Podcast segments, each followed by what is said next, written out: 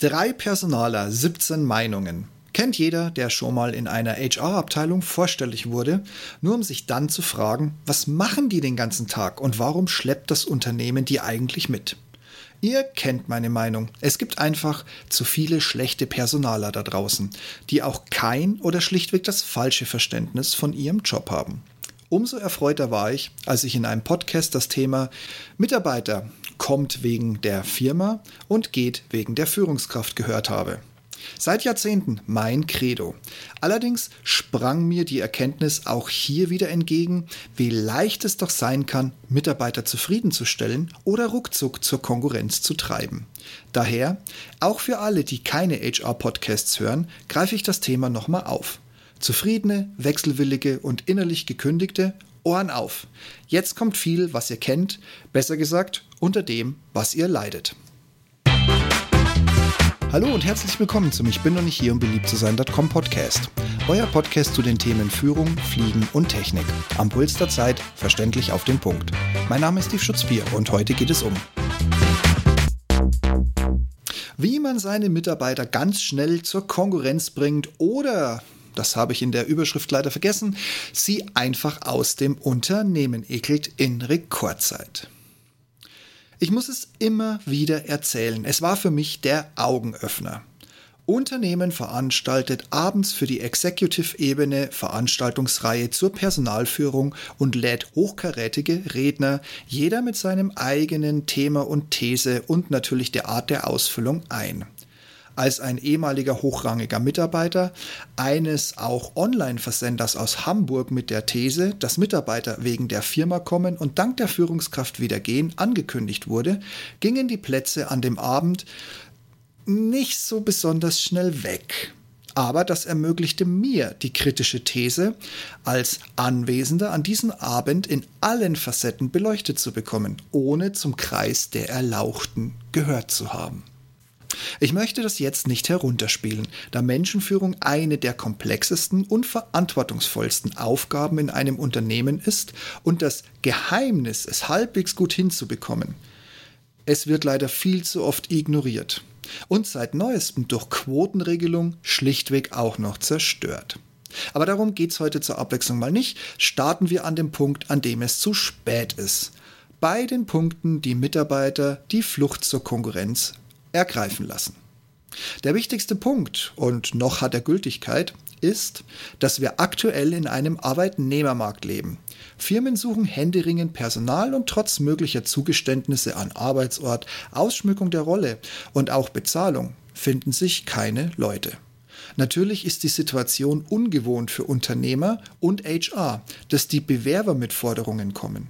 Zum Beispiel etwas Banales wie eine Rückmeldung binnen ein bis zwei Tagen auf die Bewerbung zu bekommen. Und eine Einladung nicht über eine Woche hinaus zu verzögern. Anschreiben erleben auch wegen dieser Einstellung erneut den Punkt, an dem sie vielleicht nun endlich aussterben dürfen. Aber ich höre und erlebe immer noch Fälle, bei denen allein die Bestätigung des Erhalts der Unterlage schon 14 Tage in Anspruch nimmt. Leute, dann ist der Bewerber definitiv nicht mehr für euch zu haben. Auch die Ansprache hat sich geändert. Die klassische Stellenanzeige in Druckform ist gerade bei den jungen und gut gebildeten Bewerbern nicht mehr im Blickfeld. Jung gebildet? Woran erkenne ich das? An einer wichtig, Ausrufezeichen, ganz wichtig, an einer praktischen Abschlussarbeit, die idealerweise punktuell neue Lösungen für Unternehmen generiert und somit im Rahmen einer Höchstbewertung liegt. Ich kenne Firmen, die hier Headhunter bemühen. Aber auch dieser Schlag teilt sich in Neuland, 18. Jahrhundert und Verstanden. 18. Jahrhundert ist klar. Anrufen, Formalien klären, Bildung und Lebenslauf abklappern und schon ist der potenzielle Neue gelangweilt. Neuland ist wie 18. Jahrhundert, nur wie Ups, die Pannenshow.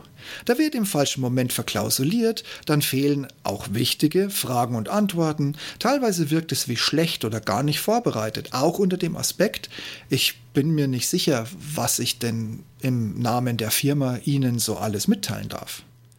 Und dann kommt er, Mister Verstanden, locker, leicht, total entspannt.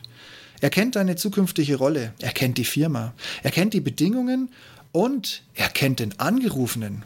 Es gibt da oft falsch verstandene Gespräche auf Augenhöhe durch zwei Gesprächspartner, die kurz davor sind, eine Zweckgemeinschaft zu schließen, weil man sich eben kennt und weil man sich versteht und weil man ein gemeinsames Ziel zum Wohle der Firma und der Mitarbeiter, auch dem zukünftigen am Telefon hat. Dabei meine ich nicht das Runterbeten von Tierhaltung erlaubt, freien Getränken, Homeoffice-Möglichkeit und dem ganzen angeblichen Hipster-Zeugs. Und weil viele das nicht hinbekommen oder hinbekommen wollen, hat man unter verschiedenen Namen nun ein Recruiting über oder mit Social-Media-Kampagnen oder auch nur Komponenten davon erfunden. Das sind also diese lästigen Einschieber, die für euch Insta, TikTok, Facebook für die Älteren und auch in der Google-Suche auftauchen. Teilweise schrecklich schlecht gemacht, noch schlimmer an der eigentlichen Zielgruppe vorbei, aber Hauptsache in Bewegung. Daher wird meist intern mit Performance irgendwas von HR-Abteilungen diese Art großspurig und so super modern verkauft. Aber eine Stellenanzeige auch bei LinkedIn zu posten, ist schon mal nicht Performance irgendwas. Und wenn der neue dann endlich da ist, gibt es Firmen, die unfassbar viel investieren, um ihn fortzubilden und zu halten. Und die knappe 93% Rest, die ihn ab dem ersten Tag mit vergraulen und vertreiben. Damit sind sie beschäftigt, mit nichts anderem. Apropos, vergraulen und vertreiben. Mensch, das wäre doch mal ein Name für ein Computerspiel. Am schlimmsten ist es, wenn man kurz nach dem Start sofort merkt, dass viel von dem, was die Stellenanzeige und auch das Gespräch mit dem Personaler mitgebracht hat, schlichtweg nicht erfüllt wird. Wenn alle Mucksmäuschen still, mit geduckten, eher nach eingezogenen Köpfen aussehend, am Rechner sitzen Kommunikation zur eigenen Absicherung nur schriftlich per E-Mail läuft, um mittags fluchtartig das Haus verlassen wird, wenn man nicht auch noch zur Kantine gezwungen wird. Das ist nicht ein Klima, das sich der Neue lange anschauen wird. Auch kenne ich Führungskräfte, denen von ihnen so benannter Übereifer gleich im Keim erstickt werden muss wenn der Mitarbeiter eigenmotiviert und vielleicht abteilungsübergreifend gleich mal eine Vorstellungsrunde alleine startet. Oder er findet in den ersten Tagen, das ist der Vorteil des Externen, des Neuen, und den sollten gute Führungskräfte auch einfach nutzen. Er findet also Schwachstellen und versucht diese eigenmächtig und mit Unterstützung zu beheben. Und auch, dass er immer und immer wieder in die Kommunikation geht, durch die Ebenen, die für ihn da sind. Manche Führungskräfte sehen in einer Neueinstellung mindestens sechs Wochen Ruhe, auch für sich selbst. Schließlich dauert es ungefähr so lang, bis man den neuen laufen lassen kann und man als Führungskraft sich nicht mehr um ihn kümmern muss. Und das wird dann genau so dem Chef an Chefchef an Chefchefchef Kettendings da kommuniziert. Die denken alle ähnlich und schon hat man gegenseitig Ruhe voreinander. Aber selbst wenn das erledigt ist, kommen noch die Fälle des alltäglichen Lebens, die HR, die Führungskraft und vielleicht auch die Firma in Teilen herausfordert. Ich rede nun nicht von gesetzlich geregelten Dingen wie Nachwuchs. Nein, wie geht der Laden zum Beispiel mit einem neuen Frühjahr des Mitarbeiters um? Erst recht, wenn die neue Liebe nicht um die Ecke wohnt und das Pendeln beginnt. Oder wenn der Lebenspartner in seiner Firma versetzt wird und jetzt zwei Wohnorte mit der Familie bespielt werden wollen. Wie einfach klappt es dann mit einer belastbaren und haltbaren Homeoffice-Regelung? Ist hier das notwendige Vertrauen auf beiden Seiten vorhanden, um die Liebe weiterhin lodern zu lassen? Geben die Aufgaben dem Mitarbeiter einen Sinn? Oder soll er, ohne zu fragen, auch wenn er erkennen kann, dass Formulare falsch ausgefüllt wurden, einfach immer weiter stoisch an der gleichen Stelle rechts oben den Eingangsstempel draufschlagen? Und was wird aus Zusagen aus dem Bewerbungsgespräch? Tut sich nach der Einarbeit eine Projektübernahme auf? Ja, nein, scheiße? Eine innere Kündigung ist manchmal schwerer zurückzunehmen, als ein Personaler glaubt wenn sie ihn überhaupt interessiert. Wie in den meisten Fällen. Faktisch null, weil sonst müsste man ja arbeiten. Das Thema Geld spare ich auf, auch da immer noch zu viele Firmen keinerlei Argumente in der Hand haben, warum gleiche Rollen und teils gleiche Arbeit immer noch unterschiedlich bezahlt wird. Und nicht nur in Abhängigkeit des Geschlechts. Solange Lohn und Gehalt nicht klar und transparent für jedermann einsehbar ist, wird in dem Unternehmen immer ein wesentlicher Teil mit einem Geschmäckle versehen und unter Geheimhaltung gestellt. Und die Mitarbeiter reden, auch durch den Gesetzgeber gedeckt, trotzdem darüber. Fragt sich nur, wieso bloß diese ganze Heimlichtuerei? Und jeder kennt Chefs Liebling, der machen kann, was er will, oder er macht eben nichts. Und trotzdem wird er vor voller Runde immer die Lorbeeren kassieren. Der keine Verantwortung will, der seinen Job entsprechend gestaltet und wenn es eng wird, mal den Eintageskrankenschein zieht, um nicht an Terminen teilnehmen zu müssen und zerhäme aller auch noch mit Bonuszahlungen und weiteren Extras wie Dienstreisen überhäuft wird. Und Lob, und er wird intern als Vorbild benannt, dem Tür und Tor für Beförderungen aufgemacht werden. Wo das Peter-Prinzip an sich schon unter dem aktuellen Niveau überschritten wurde, aber mehr und nach oben geht trotzdem leider immer. Blöd nur, dass die anderen Kollegen das Spiel und den Liebling längst durchschaut haben. So kommt böses Blut auf und Gleichgültigkeit der Führung und auch dem Chefchef -Chef als auch dem Job gegenüber. Die Guten sehen sich so einen Zirkus nicht sehr lange an. Wer glaubt, dass das schon ein heftiger Tiefschlag war, treiben wir vorstehendes Argument doch einfach mal in die Breite. Trennt sich das Unternehmen wirklich konsequent von Schlechtleistern?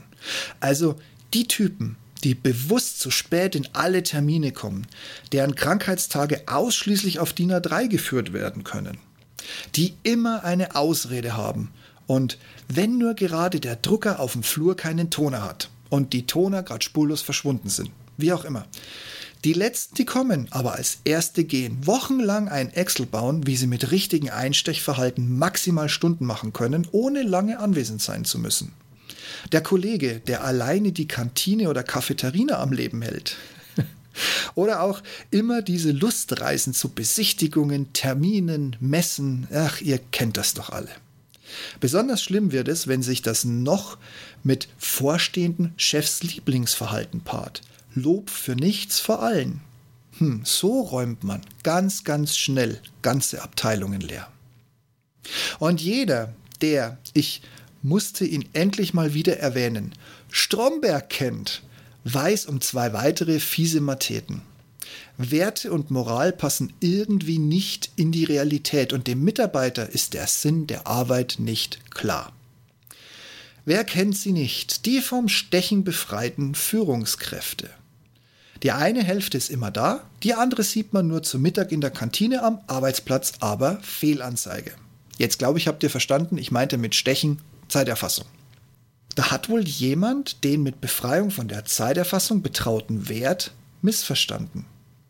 Oder eben das vorher aufgezeigte Stempelbeispiel. Das kann ich delegieren, indem ich anweise, egal was kommt, immer oben rechts zu stempeln. So, jetzt bin ich wirklich bei dem physikalischen Stempel, wo ich vorher gemeint habe, egal was kommt, der Mitarbeiter stempelt immer oben rechts. Das greife ich hier nochmal an. Ich sage zu meinem Mitarbeiter, scheiß drauf, was auf dem Formular steht oder ob gar nichts draufsteht, du haust deinen Stempel einfach immer oben rechts in die Ecke. Dann habe ich das delegiert. Punkt aus fertig.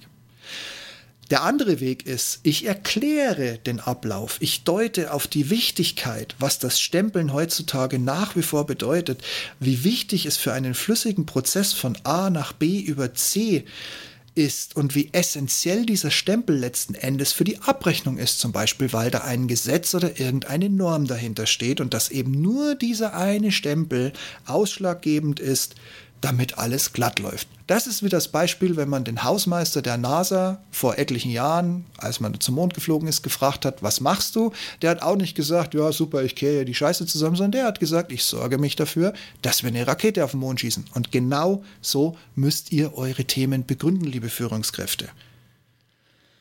Fiktives, schnelles Beispiel, aber welches spricht dich jetzt schneller an? Zu erklären, warum dieser Stempel wichtig ist, oder einfach nur zu sagen, halt die Fresse und Stempel da oben rechts, du kleines, du kleiner Wucht, du kleiner Zwerg. Und zu guter Letzt die Führungskraft. Klar, der Chef sollte nicht sein bester Mitarbeiter sein. Aber so gar nichts tun? Hm, auch kein guter Eindruck. oder klar zeigen, dass ihn das Thema, für das er zuständig ist, schlichtweg null interessiert. Weil er ja Untergebene hat, also quasi Dumme. Noch schlimmer ist es, wenn der Chef nicht delegieren kann, Aufgaben, die falsch oder nur im Teil übergeben werden. Oder eine Aufgabe aus Versehen an zwei Mitarbeiter gleichzeitig unabhängig voneinander zu übertragen. Ja, Leute, genau so holst du dir als Führungskraft die Breitseite voller Missachtung von deinen Leuten und das auch lautstark. Und die suchen sich ganz schnell einen neuen Chef. Und jetzt zum Schluss, und es ist nicht an den Haaren herbeigezogen, man erinnere sich zwei Jahre zurück, noch ein Wort zu Krisen. Wenn das Unternehmen durch jede einzelne Briefmarke, die aus Versehen zu viel auf ein Kuvert geklebt wurde, in eine lebensbedrohliche Krise stürzt, das ist kein Platz, der Mitarbeiter zum Bleiben anregt. Auch früher von den Startups gepflegte Umgänge, wir haben heute kein Geld, aber wenn du durch die Decke schießen willst, bist du Millionär und wenn wir durch die Decke schießen, erst recht, das will heute keiner mehr hören. Viel zu viele Pleiten haben schon viel zu viele verarmte Mitarbeiter zurückgelassen. Wer hofft denn da wirklich ernsthaft noch auf eine Million? Wenn sich das noch mit Dummschwätzern, die immer alles ins Lächerliche ziehen oder sich gleich bei Stromberg die besten Zitate für ihren Alltag abgucken, ja, dann bricht der Damm und wechseln die Leute. Während der Chef noch gar nicht gemerkt hat, dass seine Leute schon längst die Konkurrenz und mit Hochdruck gegen die ehemalige Firma arbeiten. Ich kenne jetzt die Frage, die kommt. Steve, du hast uns doch irgendwas von HR-Abteilungen versprochen, aber du hast jetzt eigentlich wieder mal nur über Führungskräfte gesprochen. Ja, vollkommen richtig. Aber ich drehe mal euren Gedanken um. Wer hat denn diesen Versager, der auf die Rolle oder anders gesagt, wer hat denn den Versager, der auf der Rolle, die er innehat, so richtig abkackt, eingestellt? Oder vielleicht noch schlimmer als Quote dahingesetzt? Und jetzt kommt die Krönung. Wer kümmert sich entweder nicht darum, was er oder sie so macht, oder noch schlimmer, man lässt ihn einfach machen.